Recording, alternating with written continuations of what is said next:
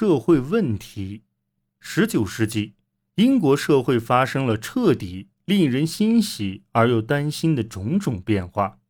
工业革命让人们看到赚取前所未有财富的机会，但同时也似乎开始威胁英国的社会结构。这个进步的时代一直伴随着许多社会问题。一八五一年，万国博览会在伦敦的海德公园举行。这是个标志着英国自由主义和进步的一座里程碑。来自世界各地的六百多万名游客前来参观，各行各业的人欢聚一堂，似乎显示出这个国家的安逸和谐。然而，一八五一年的人口普查表明，英国已经成为世界上第一个城市化国家，多数人居住在城镇而不是乡村。英国变得越来越世俗。十九世纪的英国社会比很多人想象的都要破碎。这整个世界都弥漫着对富人与穷人之间冲突的恐惧。工业化带来的改变推翻了旧社会制度，阶级界限变得不那么清晰。一名劳工可以按照民族、性别或语言，而不是阶层。来界定自己的身份，新的物质基础与旧观念并存，社会变得越来越不稳定。在英国，超过百分之五十的土地掌握在极少数人手中，这带来给无土地者许多问题，如选举权改革以及爱尔兰的民族问题。劳工们住在工厂、道路、运河。及铁路附近，那里环境嘈杂，卫生条件差。这些城镇居住条件非常恶劣，下水道设施严重不足，空气污染严重，犯罪率高，酗酒流行。即使有富人试图改善那地方的条件，成立委员会以提供饮用水、排污系统和照明，这些努力也都是零碎的。还要取决于当地人的主动性。居住在城镇里的费用可能很高，租一所条件还过得去的房子，可能要花费一名熟练工程一周收入的四分之一，很少有人能负担得起。在市中心旧城区，贫民窟不断增加；而在伦敦、曼彻斯特和利物浦，有很多人则住在地窖里。实际上，投机的建筑商还新建了一些特殊的贫民窟，如约克郡的背靠背房子。卫生健康并不是阶层的问题，富人也同样会患上穷人得的病，因为疾病会经由商贩或家庭佣工传播。一八四八年，一项法案授权各市在当地建立公共医疗卫生委员会。委员会设有三名公共医疗卫生专员，而在格莱斯顿进行改革前，公务员招募一直靠赞助来完成，因而不能发挥作用，通常只能依靠个人来帮助穷人。许多慈善家，如后来的沙夫茨伯里伯爵，完全靠自己改变了很多穷人的命运。他们帮助劳工们改善自己的居住条件。和生活水平。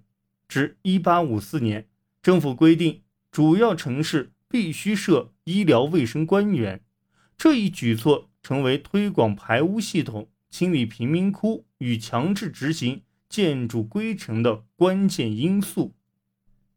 英国的农村人口急剧减少，特别是在19世纪60年代以后，欧洲可以从美国、澳大利亚。及阿根廷进口廉价的粮食，因而欧洲许多国家都提高了保护性关税。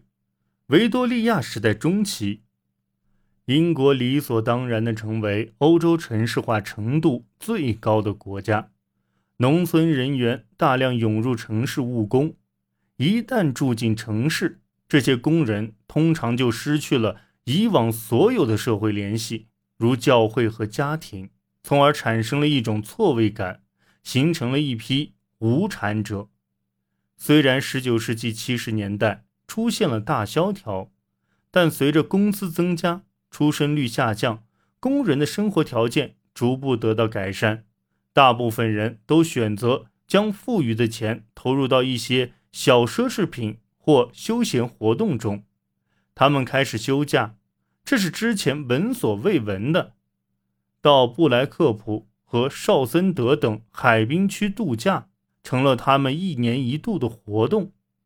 城市工人开始在经济领域乃至整个国家中越来越起到重要的作用。虽然许多城市工人的境遇逐步得到改善，但许多城市中心环境仍然令人触目惊心。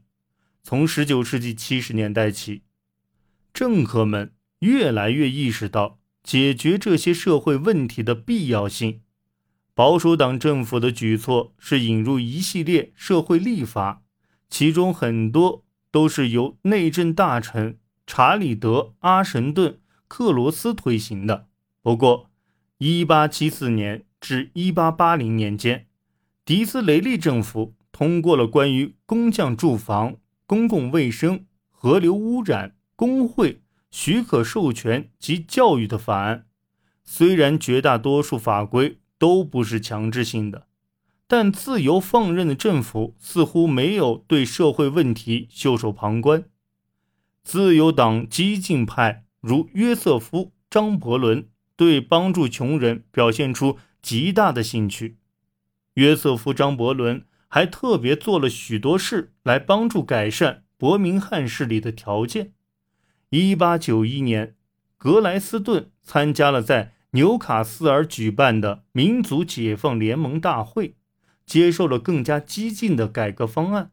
于是，自由党决定采取积极干预的态度，在积极提倡土地改革的同时，自由党提议以直接征税的方式对财富进行更有利于穷人的再分配。为此，1892年至1895年。自由党政府引进了遗产税。英国在社会、经济及人口方面发生的深刻变革，使整个国家都面临巨大挑战。这些变革的性质、速度和规模都是前所未有的。这意味着维多利亚时期的政客们在彻底改善英国社会条件方面，只是取得了部分成功。